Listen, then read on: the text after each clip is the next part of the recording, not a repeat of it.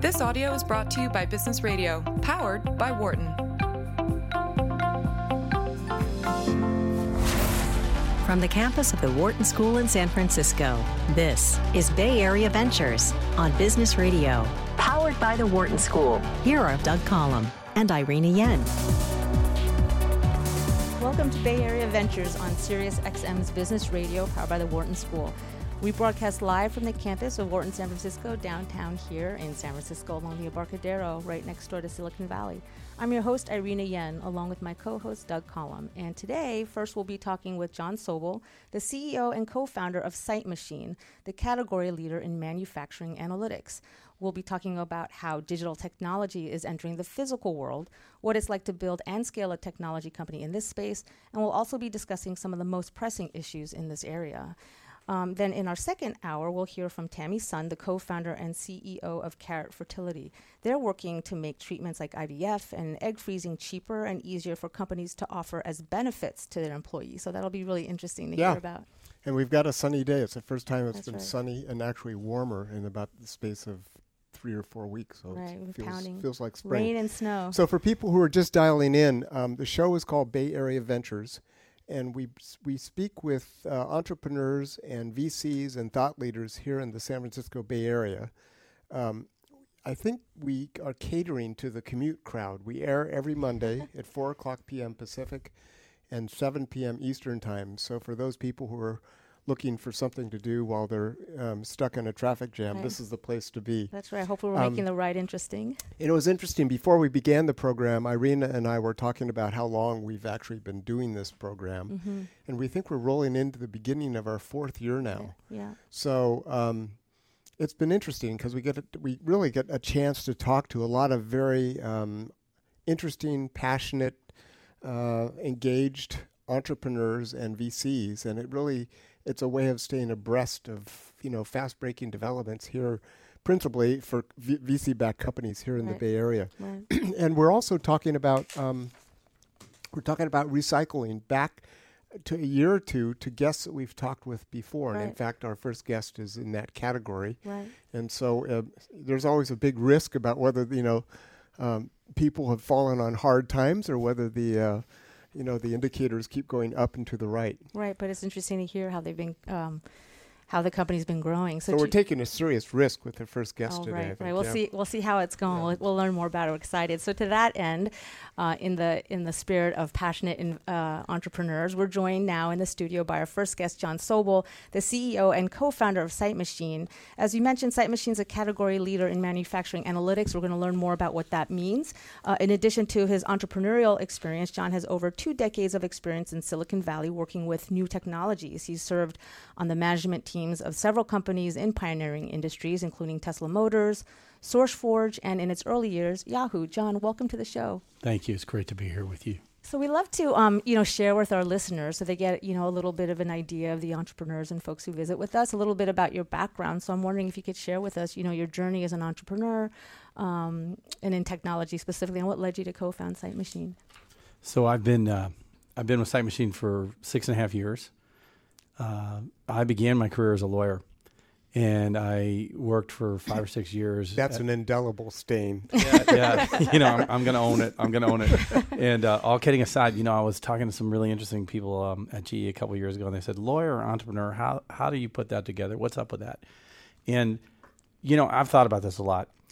In a lot of fields, what you do is you think about risk. Right. and good lawyers, and there are a lot of lawyers who maybe aren't the best. Um, good lawyers think about risk, and you cannot avoid risk in life. You cannot eliminate it. It's about choosing risk. Good entrepreneurs think about how to make something happen, and if they're thoughtful about it, and you have to be to succeed, you're going to get rid of the catastrophic risk. You're going to give yourself a way to figure it out and survive and win. Risk management, choosing the right risks and working through them, is uh, common to both. And I had the good fortune early in my career. I was uh, trying trying cases and thinking about kind of complicated disputes for people. And I had the opportunity to go to Silicon Valley in the mid '90s. I started working in the hardware industry. Good time to be here. yeah. actually. Oh, yeah. It's like man. nascent. Yeah. It was um, Early days. it was it was uh, it was cool. It was uh, there was a purity that I think we've lost as the technology industry has kind of exploded. many of the people were very mission driven back then, and there was a kind of a level of trust and you know, working together that was just awesome. And I went and worked for a great hardware company. I think the leader of that company may have gone all the way back to Fairchild Semiconductor. Wow. Wow. Yeah, I mean, I was the foundation for the, our listeners of Silicon Valley. God, Yeah. Really, Jon, you're a lot older than you look. I mean, this guy was awesome. And I was there for about a year. And then I had the opportunity shortly after that to go to Yahoo, as you mentioned in the early years. And it was, you know, I was like 200 people. And friends were saying, why would you go work for a search engine? Nobody knows how that makes money. And, uh, you know, the, the kind of, um, the excitement around democratizing information was what that was all about. Right. And I did that for five or six years. And then, you know, a couple of cool chapters after that. As you mentioned, I, I had the opportunity to work at Tesla and some other really interesting companies. And through the course of it, I realized, hey, the common denominator here is I keep ending up in these situations where there's a really cool new technology that's coming out. The world's trying to figure out how to use it. The way of thinking about that is common to all of these different industries. And I was pretty good at helping companies kind of course correct and fix things. That's what a good lawyer does. And I had this feeling after going to school here at Wharton, you know, I'd like to be part of building it instead of fixing it. And Get in front of the wave. Right, yeah, I mean, you're going to be dealing with hard times. It might as well be of your own making. And the uh, the the thing that that Tesla really uh, that I was struck with was here was this great company trying to um, change the way the whole automotive industry thinks, and Silicon Valley is great at understanding what we do here. We're not as great at understanding the way the rest of the world thinks, and the rest of the world is now very hungry and curious about technology if you can talk to both sides of the street, that's a, a really unique strength. And it is hard, and there's a lot of value around putting together kind of the real world and the virtual world. And um, Nate Oostendorp, started our company, good friend, the best technologist I've ever met, called me up and said, "Hey, we're uh, we're putting together something to go take all the data in manufacturing and make it useful." And I thought this was a crazy idea, but I then you know then I thought, well, wait a minute, you know, um, internet has hit information, real estate, stock market, on and on and on. It hasn't really hit industry yet. This would be cool if we could pull this off. Where basically you're straddling both sides of the street, both the technical side and the real world side. Yeah. Exactly. And and so we kind of got that. This was seven years ago. And we thought, okay, there'd be a really cool opportunity here. And the guys who started the company were based in uh, Southeast Michigan near Detroit. And we went to for two years. We we did what you're supposed to do with a startup. We didn't we didn't have a lot of money. We went and figured out the problem. We went to a lot of plants and just walked around and asked asked uh, the plant leaders, "Where's the pain? What's the problem?" And started putting together an idea for a product. And as you suggested, Doug, to do this, you need to have really elite technology under the hood. But here's the thing: the um, factory leaders are great. They ask you a very simple question: Does it work? Right. So, so like it's cool. the razzle dazzle. Right, Does it work? they don't like PowerPoint slides. They want to know does it work? What's it do for me? And the thing that a startup has to do to survive that a lot of big companies don't quite feel the pressure on when they're innovating is you got to come up with value fast for somebody. If you are not able to look at a startup's product and go, hey, this helped me, it was worth this, and I need it, then that startup's not going to make it. And so that um, incredible urgency to figure out how to help these factories was a big part of our early years. And so here we are to today. You know, we raised some money. We've been working with manufacturers all over the world, and you know, it's just all part of a larger theme. If you think about what's going on with tech right now, technology is moving into healthcare, into farms, um, cars. You can think of as rolling computers that are Right. all getting connected to each other. This marriage of the digital and the physical world is happening uh, across a bunch of realms, and it's fascinating. So let me ask you a question. Um, you know, you're saying that you and your co-founder kind of spent the first couple years, you know, navigating around, talking to companies, asking what their pain points and their problems were. Is that was that? Uh, I guess I'm asking the question: Is that a worthwhile two-year period for you? I mean, if you were going to do it over, here's the question: If you were going to do it over, would you have done it differently, No. or is a gestation period of two years well well served? I- I really appreciate that question. There were times during those two years, and really when- when it, it continues. I mean, you're always learning. The thinking about startups is so right on it. Uh, all the best thinking about startups basically says, look, a startup's job is to develop and test hypotheses about what people need and figure it out and, and build it for them. I don't see any way that you could do without those two years and all the learnings that come after, or you would want to. There were times during that you know period. I mean, we had no money, nobody's getting paid. It's frustrating, and you're thinking, "Gosh, you know, I just want to get to the big game." But you must spend time understanding the customer. You got to understand where's the gap in the market. I mean, let's talk about what a venture back company is supposed to do. We, we have visitors from all over the world come to California, come to our offices, and it's great. We had a group from Germany the other day, very accomplished business executives. And they said, Tell me what a startup's supposed to do. And we go, Easy. Okay, here's the deal. You're supposed to find a billion dollar market uh, with that has not been served. Easy, So- right? Yeah. so let's figure that out. All the capital in the world, all the great companies, there's something that somebody overlooked that's worth at least a billion dollars. Then you got to take on, you know, a lot of money, but compared to the giants that are throwing hundreds of millions of dollars at these problems, not that much. And then you got to achieve hyper growth on schedule. Okay. sounds, sounds pretty Easy, right? straightforward. Yeah, done, I mean, yeah. you can say that Sign about me any startup, Right. any venture backed startup. So the only way you have a prayer at doing that is if you understand the customer and what they need and how to get it to them better than somebody else. And the only way to get that is to go out there and get your hands dirty and just get out there and talk to them. So then you're in the field for two years. You and your co-founder Nate, right? So what did you what did you find? What did you find out? What did you learn? And then I'm sure it was a lot. And then what did you decide for Sight Machine to take on? Sure. Yeah. So there were a couple other people in the mix. Uh, there was a guy named Anthony Oliver who was the second uh, founder in the company, and he's perfect. He's uh, looks like a lumberjack, about six two, incredible hacker, software hacker, and he had spent five years putting robots in factories. And so a group of five, six, seven of us, all with this very eclectic background, um, a lot of manufacturing, a lot of Midwest, and then a lot of digital in the mix. We were going to these plants, and so here, here's what we, we learned: a couple things. First thing was they have all this data. There's more data in manufacturing by a factor of two than any other industry in the world. It's amazing. So you hear good AI companies say, you know, data's fuel, data's the raw material. Economists ran a great story a year or two ago about how data's the, the new fuel of the world economy. It's Yeah. the oil of the 21st Right. century. So let's just look at that. There's all this great raw material. Then you think about factories, and this was a very unexpected insight. They all want to know the same thing. If you're making cars, shoes, milk, electronics, the discipline of manufacturing is remarkably consistent. That's so interesting. And there's yeah. these there's these great like cult classics that many manufacturing leaders read. There's a, a famous book called The Goal, which is about how to think about manufacturing, really how to think about life. And the book is basically about finding bottlenecks in the system. What's the one part of the system that's making everything slow down? Because it's the slowest part, and fixing them. And so over a period of a couple of years, we realized, man, there's a lot of data here. Then the whole IoT thing came along. Everybody started talking about, you know, we're going to connect up the world and it's just going to work. And we realized, okay, they have all this data. They're dying to use it. They're spending a lot of money on digital transformation and initiatives to kind of become digital companies. Mm-hmm. And using that data in, a, in an effective way is really hard because in manufacturing, the data is more varied than in most environments. What does that mean? Yeah, so so big data. Um, big data is said to be three things: volume, velocity, variety. If you think about it, the big and big data is there's a ton of data. Well, any big company today has limitless computing resources. They call up Amazon and say, "Give me as many servers as I need, no problem."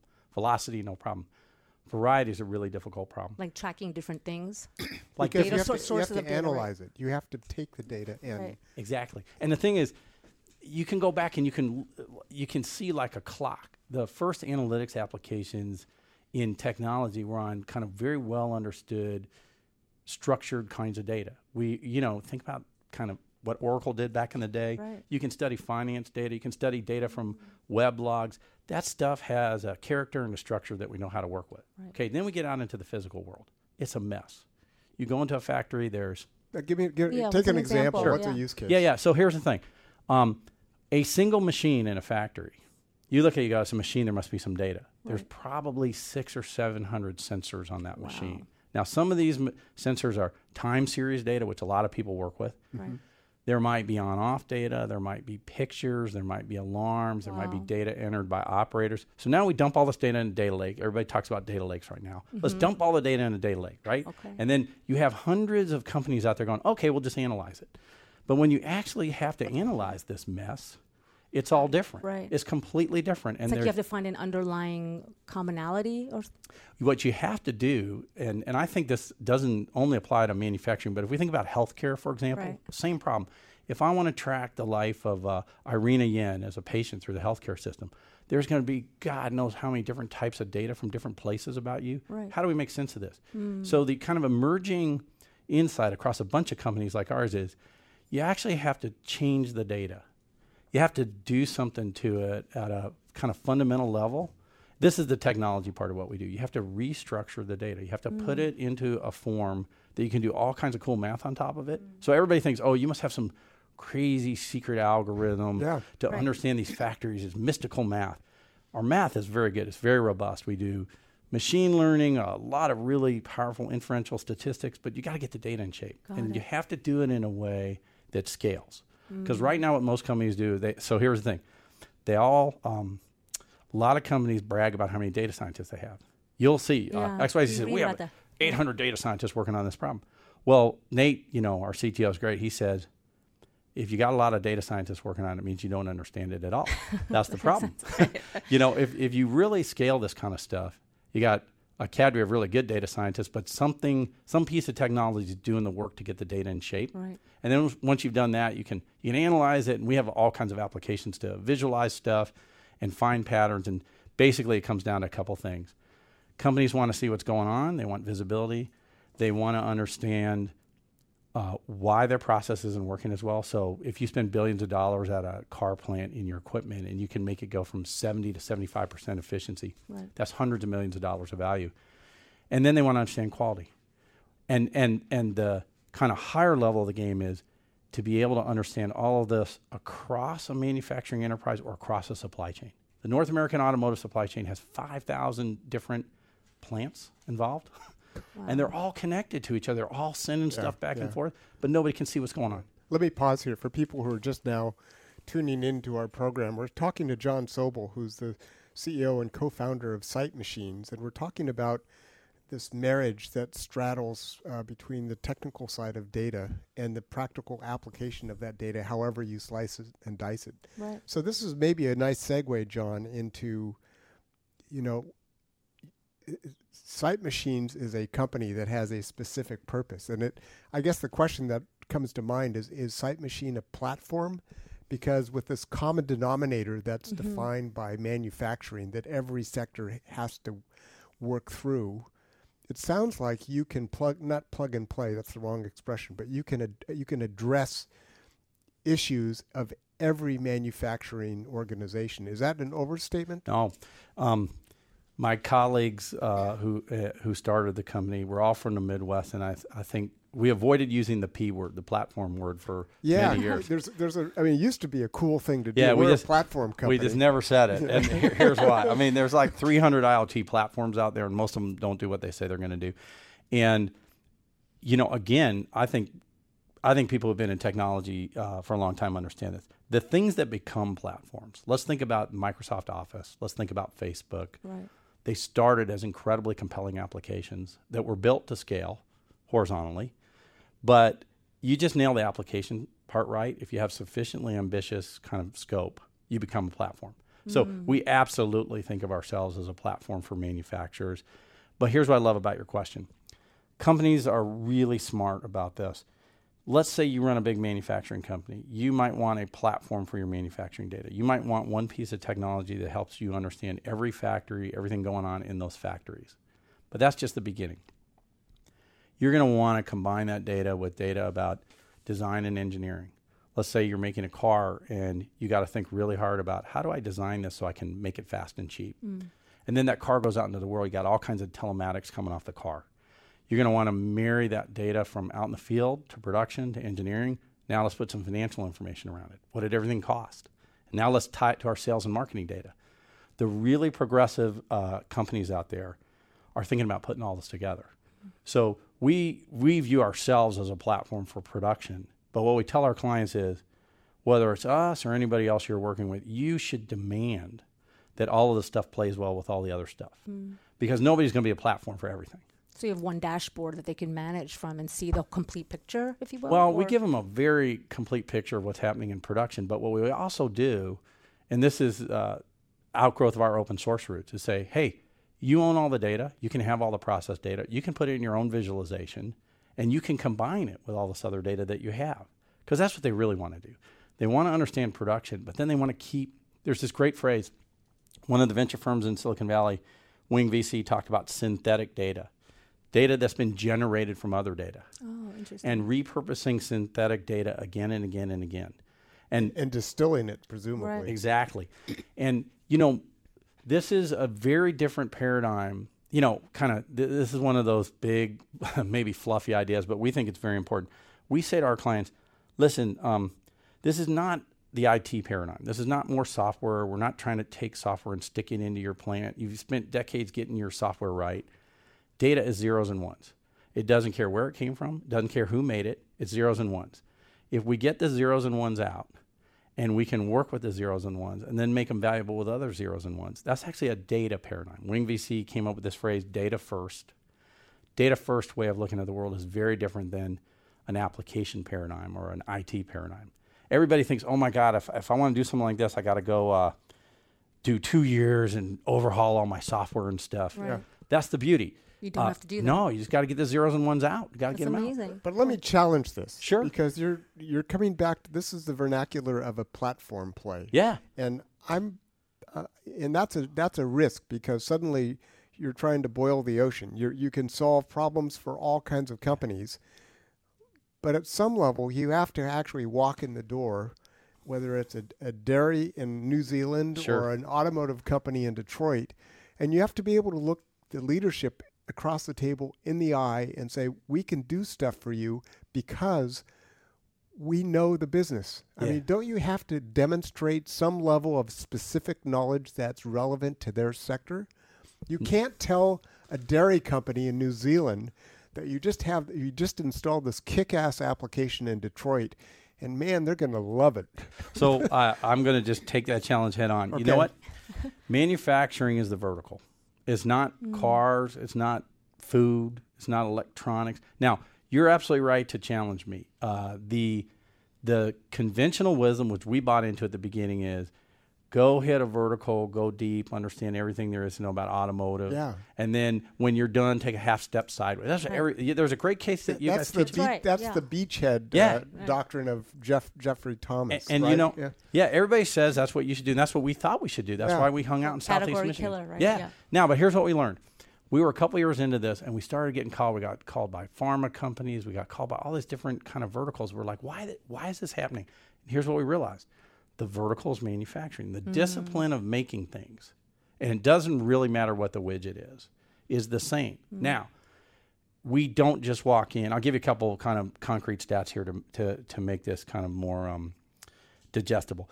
It takes us about six weeks to uh, take in all the data, put up the application, and start getting useful insight for sophisticated, complicated processes. We can do it in as short as a day or two for That's something amazing. simple, Right. but six weeks is lightning fast in Right. manufacturing. And the reason is because we're using the same piece of technology in the Mm-hmm. background, whatever the industry is. Now, to your point, Doug, we can't just do it remotely. Without, we always uh, send somebody to the plant. If it's a partner of ours, a partner might go and study it up, or us.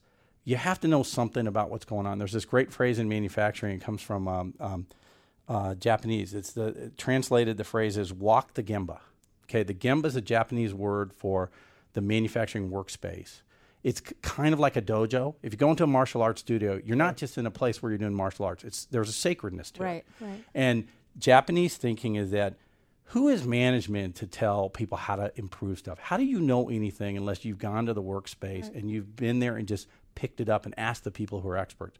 So we always go to the Gemba and we we ask a lot of questions. We try to understand what's important to folks, but we use the same piece of technology. And here's where I'll, I'll, I'll take the challenge and I'll turn it right back. What a manufacturer wants to understand is fundamentally independent of what it is they're making. Uh, quality Yeah, is, is the Yeah. issue. Yeah, But you still have to walk into a plant yeah, and you still have to spend the time. You have to roll up your sleeves, and you yourself, you have to get in there and talk to employees, Oh, talk yeah. to the leadership, Right. And then, so the selling cycle for a single installation has got to be a fairly significant one. So that was another. Uh, yeah, let's let's get let's get. Um, but I, I don't want to think too deep into No. this because I really want. I do. I have another question. Sure. I'm inter- answer my first question. Okay, selling cycle is no different than any enterprise software cycle. We track our sales metrics for a big deal at six to nine months. Uh, if you're at Oracle and you're doing a seven-figure deal in six to nine months, that's gold standard, man. Wow. It's the same. That's amazing. Now you got to go there. You got to get to know the company. You got to qualify really hard. That was a lesson we learned. Yeah. Every, right now, so everybody is like, I want to learn about this technology because I'm curious. And every company wants free learning. Right. Startups got to be ruthless about qualifying companies that are really ready. We stay in touch with the ones that are just getting started, and Yeah. they come back. So sales cycle's the same. No, no, no, no big shake there. So, so let's step back for just before we go to break here in about five minutes. Let's step back into S- Sight Machine. For people who are listening, like me and Irina, give us a snapshot of Sight Machine. Like, where are you based? How many employees? Uh, you know, how many rounds of financing have you done? You have customers, sounds like. I mean, just give us a snapshot so people can, can calibrate on what the yeah, I'll company give is you a, a picture of the company. Um, we are uh, about 60 employees based uh, in San Francisco with very strong operational presence in Michigan. The company began in Michigan. We've got uh, operations in uh, Taiwan, Tokyo. We are serving manufacturers in almost 15 countries right now, I Wow. think. Wow. And here's a stat on scalability. Um, we're in almost as many plants as we have people. so think about that. Uh, you know, say 50 plants right now, and it's growing really fast. That's Uh, a good ROI, right, per employee. That's a I good guess. stat. I, I, Yeah. I'm thinking about that. I, I mean, w we get asked a lot. Well, does your technology really scale, or are you guys a bunch of consultants? Because there's a lot of consultants that'll go work with data, and that that's hard, important Yeah. work, and is valuable. And we say, well, uh, no. How could we scale to that level if we had to send five consultants to each plant? So we're growing quickly. You asked a little bit about industries. We're in a uh, maybe 10, 10 plus verticals now, Wow. and um, you know, real kind of quick summary. The company started off selling this technology to plant managers. And what's happened in the last couple of years is that most major manufacturers uh, in the world have gotten very committed to digital transformation. That's kind of the buzzword right now. And so the leadership teams of these companies are saying, we got to get digital. The standard example is don't be Blockbuster. Don't be Blockbuster and get Netflixed. And Oh, Right. yeah. That and makes and, sense. and all these physical world industries are looking ahead going Uh-huh. you know i don't just want to be better at making stuff i might want to change my business model you know i might want to rent manufacturing as a Yeah. service or Right. have a bunch of small factories instead of big ones and there's all kinds of pressures on manufacturers the other thing is you know at a very high level let's look at the last 15 or 20 years a huge part of the world's manufacturing moved to asia because of low cost labor arbitrage Right. now that's going away China's looked ahead and said, you know what? Mm. We can't get people to work in factories for lower wages. There is a race for global leadership in manufacturing that's on. Hmm. If you think about American politics and our focus on manufacturing, we were the world's leader after World War II in manufacturing. Two of the great manufacturing economies in, in the world were in shambles Japan and Germany. They've both shown remarkable leadership in the last 50 years. Japan in quality, Germany in precision manufacturing and quality. And now China's come on the scene. Every major global economy has said, I want to lead in manufacturing. So whoever can innovate the fastest, whoever can use data, there's all kinds of kind of operational benefit, the stuff I was talking about. But these companies, these countries are all thinking very strategically and long term about how to win in manufacturing. So we find ourselves as a startup, now a growth stage company, working with companies all over the world and, and getting into a very big game fast. It's been fascinating. So you're at the nexus of all of this change as they're making digital transformation as a priority. That's the really interesting part, Irina, is, um, you know, we've been talking tech. Like, you got to have really good tech to do this. Right. But that by itself does not assure success. So we have a great dialogue now with, with these companies that we meet. We say, I tell you what, I know you want to evaluate does our tech work? It works. We know it works. We can prove it. The interesting question is, will you be successful or not? And that's not about us. That's about you. Exactly. Are you ready to change? Are you interested in doing the hard work of bringing this kind of technology into your company? And it's been fascinating. In the last year, we've seen more and more companies that literally are bringing change management leadership say, into manufacturing. And the job of these people, and some of them come from places like Apple and so on, is to help manufacturing teams absorb digital technology in a way that works for them. So here it is. The people part of it is as hard or harder than the technology part. And and the startups got to figure out how do you how do you deliver this technology, but how do you pick companies that are really ready to make these changes and then support them? That's interesting. Would love to explore that more. That you know, was just thinking that it's a change management as much as it is a technology, like enabling um, opportunity for these companies. Um, well, we're going to break for a few minutes. I'm Irina Yuen. My co host is Doug Collom. Our guest tonight is Jon Sobel, CEO and co founder of Sight Machine. We need to take a short break, but please stay with us as we continue our conversation. You're listening to Bay Area Ventures on Business Radio, powered by the Wharton School on Sirius XM 111.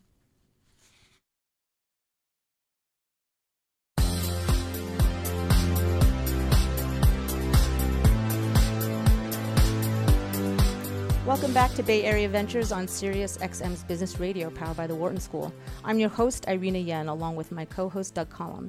And we're talking today with Jon Sobel, the CEO and co founder of Sight Machine. And just before the break, we were talking about you know, how Sight Machine is bringing digital technology to the physical world. But in addition to technology, there's a change management exercise involved with the company to integrate this technology and really to transform the company um, to embrace this technology. So, you know, I think it'd be helpful for our listeners is just to get a handle on, you know, what if I'm a customer or a client of Sight Machine, what do I get that I didn't get before? Maybe a before and after. How are they doing this before? And what is Sight Machine doing that's like so pioneering now? Sure, sure. So um, today, if a machine breaks in a factory, this happens all the time. Mm-hmm. First off, there's usually this character we call this individual the shaman. Mm-hmm. There's somebody in the plant who knows how stuff works. Right. And literally, you see these guys that walk in, they'll put their hand on a machine, they'll say it's running a little hot. We're going to have a problem today. So they've been doing big data in their head for decades. It's uh, right. We everywhere, right? that's well Ask put. Joe, Yeah. Joanna, like, That- what is that? Oh, sh- he or she will know because Right. they've been doing it for so many exactly. years. And you find these amazingly skilled people who have all this uh, information that they've developed through pattern recognition in their head. Now that's um, not always perfect. It's not always complete. It's local. It's hard to get that out of their head into somebody else's head. And when a machine breaks or there's a quality issue, so Six Sigma is this great discipline. We've all heard of it, right? Right. Six Sigma basically says, go do a bunch of hypotheses, test them, get the data, try things. There's a discipline called design of experiment in manufacturing where you literally come up with a hypothesis, hypothesis and say, here's why I think something broke. I'm going to go test it. I'm going to put the machine in failure mode. And this takes months. Mm-hmm. And it's very reactive and responsive to a specific problem and a specific hypothesis. That's kind of the state of the art up to today. Right. Now, bring somebody like Sight Machine in.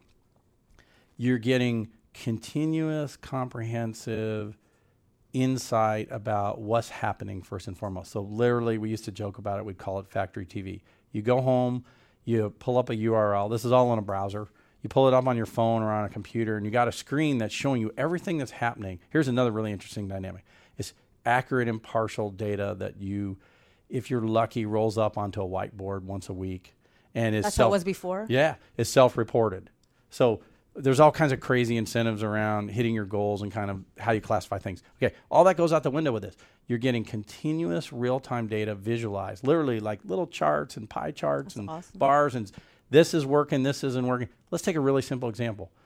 Doug has a factory, Irina has a factory. You're both part of, uh, you know, the Wharton uh, manufacturing uh, uh, enterprise, and we have the same machines in your factories. But the machines in Doug's factory work at 82%, and in Irina's factory they work at 85%. Now, first off, it'd be very hard to know that that's actually happening today. Then we'd say why. Now, with something like Sight Machine, you push a button and you say, show me everything that's correlated with the difference between Irina's performance and Doug's. And it all comes up, and now you go, oh, wow. It looks like the operators in Irina's factory use the machines a certain way and they get much higher efficiency. We ought to make that a best practice across our company. Got it. Or, you know, Doug is a supplier of Irina's, and Doug's been having quality issues. Can Irina count on Doug? Why? Why or why not? What's the mm. problem? So, all of these questions that come up again and again in manufacturing, you see it all on a nice little page. It's a web page. We, we can customize a little bit. We can change it. You can drill down to all kinds of sophisticated stuff. And then you guys might have di- data scientists at your plants. Right. Now they take all this data and go to work. That's amazing. So, before it was like a whiteboard rolling it in, people report with discrete pieces of information, not making the connections. And now, what the technology like Sight Machine does is you have a big picture across. It sounds like the factory t- TV notion, whether it's on the web, on your computer, mobile. It sounds like um, it sounds like it also has amazing revenue implications for these companies if they can gain efficiency or quality when we read about the news about quality issues at manufacturing or, Oh. safety issues, that sort of thing. I mean, you're just you're you're you're you're spot on. I mean, I'll, I'll tell you just a quick uh, vignette. We were at a company last week, and so first off, I always wondered when you sell stuff like, uh, you know, software for HR. People spend a lot of money on software for HR. It's good stuff, and I always wondered what's the ROI. Like, how do you calculate Right. that? And I asked somebody from a great company there. They said, they said, "Damned if I know." You know, it's good stuff. We need it. Manufacturing is totally different. Everything's algebra. So you literally know, hey, my quality last week was 92%, now it's 94%. Or you know, my machines were up this long, now they're up longer. So we were at a plant, and the CEO of the company turns to the the champion in the company who's been bringing digital technology into their company and says, "This is 2,000% ROI. This is Wow. crazy." And I laughed and said, "I'd lock that price in right now." um, but that's the the beauty of this kind of the, so the physical world is very um, concrete right. it, and it's algebraic. And so if you can kind of put some data around what's happening and then show what happens before and after, it's absolutely amazing return. And so it's a fun thing to sell because it, you can de-risk it. You can say, look, if, if you don't like it, turn it off. But I think it's going to make a lot of money for you. So let me ask a separate question. So let's talk on the international scene. Yeah. You say you're in uh, 10, 10, coun- 10 Uh, at least 10. At least 10, yeah. Amazing. So, um, what kinds of? I mean, th- it's such a broad question. I want to narrow it. So, for example, there's different languages, different cultures. You have Right. a lot of focus right now on China, and you know this. You know, what's the? in- Is there integrity around the intellectual property arena? Um, y- you know, when you go into Germany, it's precision um, measurement and pre- precision manufacturing. Is there a cultural barrier you need to work through there? How do you guys? I mean, that's you know, again, I'm. I don't want to use the P word, not a platform company, but when you're walking into these different countries, you've just expanded exponentially the complexity of the sale process. And you're taking this on. This is self inflicted, right? I mean, It is. You could stay here in the U.S., everyone speaks English. You know, you there's a no. I mean, maybe there's a time zone difference, but beyond that, you're good Sure. to go. So, so, why- again, why, why are you doing this? Sure, I'll own it. We're a platform. Um, uh, I acknowledge it proudly. Uh, uh, here's the deal. There, there is a global culture of manufacturing. It's really interesting. So if you look at some of the big multinationals, uh, we were with uh, one of the largest automotive companies in the world the other day. They routinely move people around from Brazil to Europe to Asia. Yeah. These companies have a global perspective.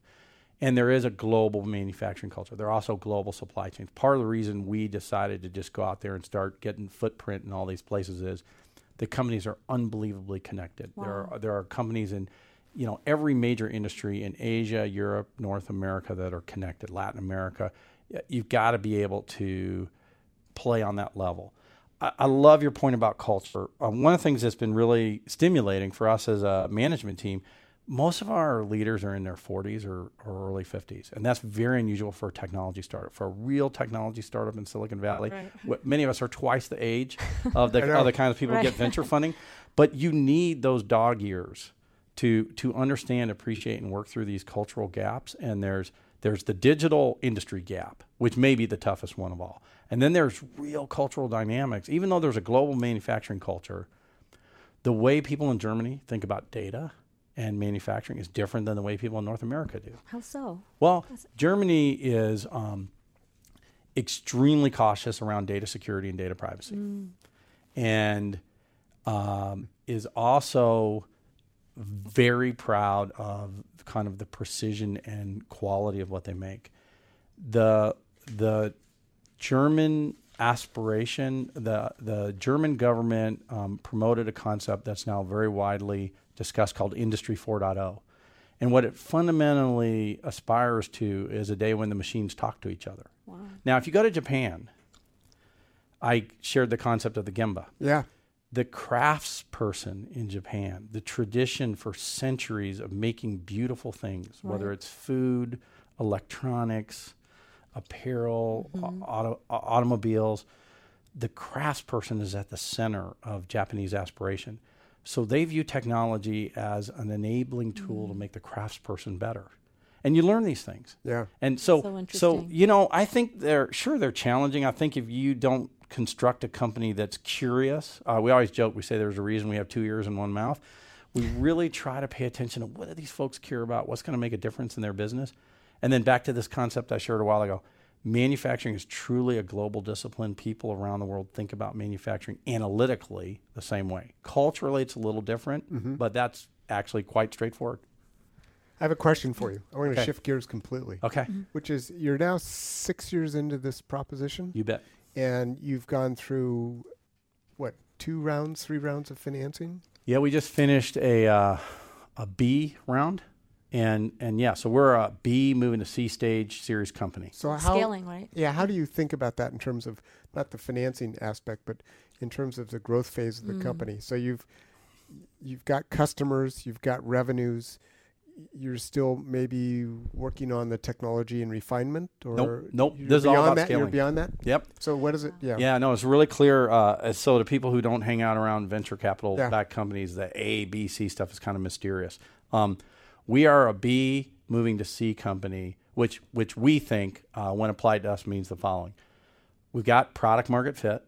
Um, we have something that people want that works that they buy. So now it's about scaling, and really the jump from B to C is are you a really viable, strong business? Do, can I take out a piece of Excel and look at what you're doing and love it? Does that mean replicating the selling process? Absolutely. And ex- so it's really focused on marketing and sales at this point. Yes, um, absolutely. Uh, that is an excellent way to put it, Doug. It's about repeatable enterprise sale. Then let me. Each Yeah. one of those words is really important. So we chose an enterprise market. There's a lot of huge, massive companies that sell to consumers Yeah. or small businesses, and a lot of the SaaS companies have made a ton of money by just having you know kind of a machine, a ditto machine, where you download the software, you're good to go. So we're doing enterprise sales. Uh, this means selling to very large organizations where you've got multiple stakeholders involved. You got to be really good at knowing how to do that, or you'll spin your wheels, as you suggested. It's got to be repeatable. It can't be because our lead seller is so good at this and he just has in his head what to do. It has to be something we can train a large global sales force on doing. So you got to have a method. So as you look at this progression going from c- having completed the Series B financing, and now you're looking at at some point down the road going to Series C, and it, this doesn't have to be specific to Sight Machine, Sure. but just generically, is so. You know, Irina and I have learned that you know this this funnel of successful companies, companies that are able to raise successive rounds of financing at ever higher valuations, that funnel narrows very quickly. And the challenges, in fact, get harder. I mean, it's a little bit counterintuitive because the more traction you get, you're getting, the more of these repeatable sales processes you're effectuating, it actually gets harder to raise money. When you raise it, it's like there's a big stampede. I mean, suddenly people are like everyone wants to throw money at the company, but on the other hand, getting there is is it increasingly difficult. Yeah. So is that? I mean, is that something that you're you're kind of on this this this uh, treadmill, not treadmill, on this path where you're basically swinging harder and harder, trying to loft the ball over the the outfield fence? Absolutely. We uh, so early on in a startup's life, as you well know, the checks are smaller. You're selling the dream. You're selling Yeah. the idea, and people will invest. You know, it's a lot of money, but they'll invest three, four, five million dollars. vision you're yeah. selling. Yeah. and it's a gamble, right?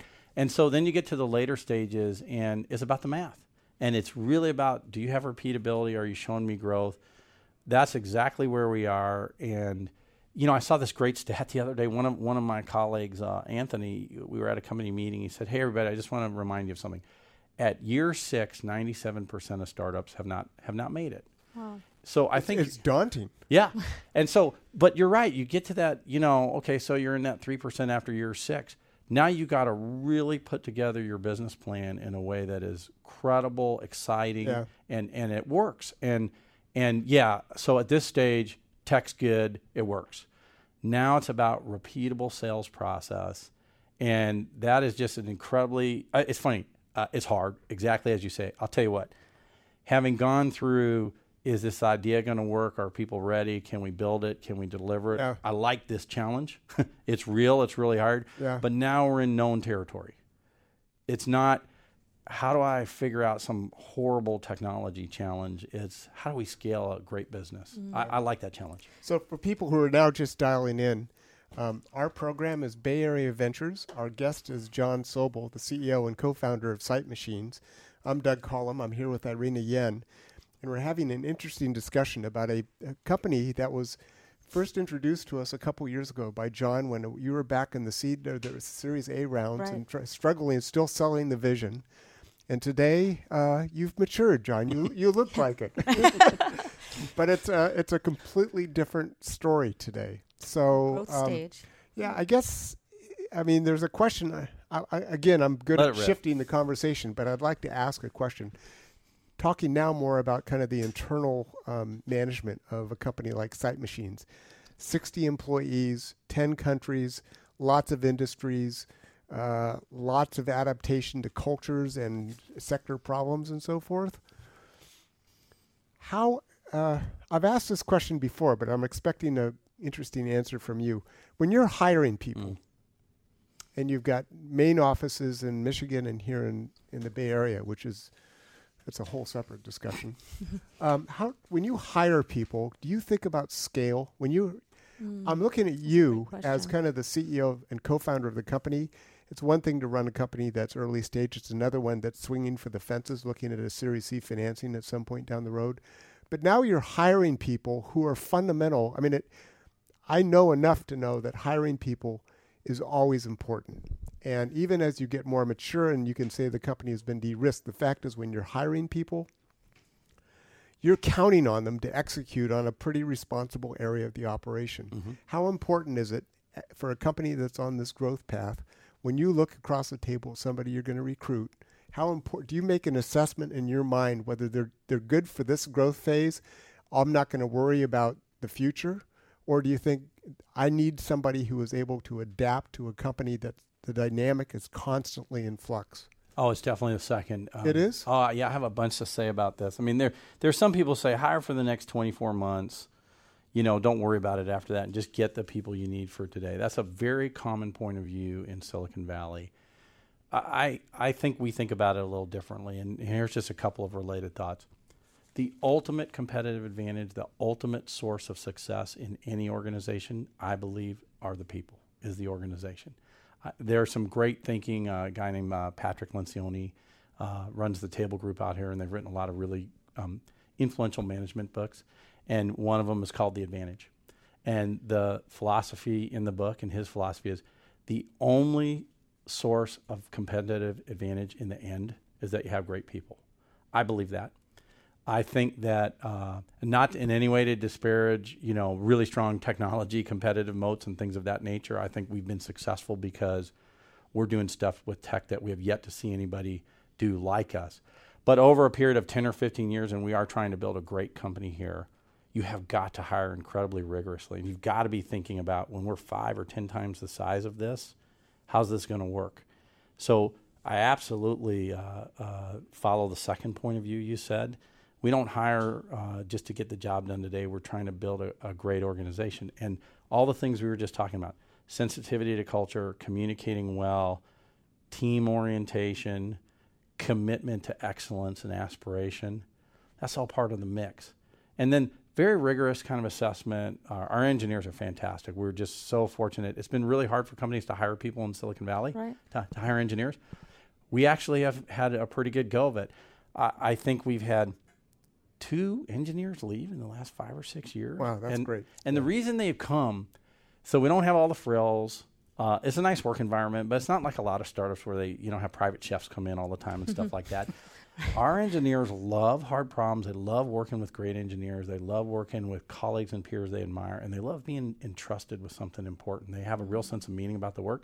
So I think that um, in our case, given that this is a very demanding market, and, and let's face it, large companies don't want to hire a startup. If, if you're some big multinational company, you don't want to depend on a startup. You want some, some trusted brand, right, that's been around 100 years. So we have to be so good that they have no choice but to hire us because they need us and they can count on us. And that starts with the people we hire. So we're definitely thinking about long term here when we do it, and we're very careful. And I feel very fortunate that we have the team that we do. It's the key to our success. I'll just spend a couple minutes on um, what about the investment side of this space in here? Sounds like it's a pioneering area. You know, it's brand new. You're leading this area. How? What's the investment side? Have they caught up? Basically, do they get it?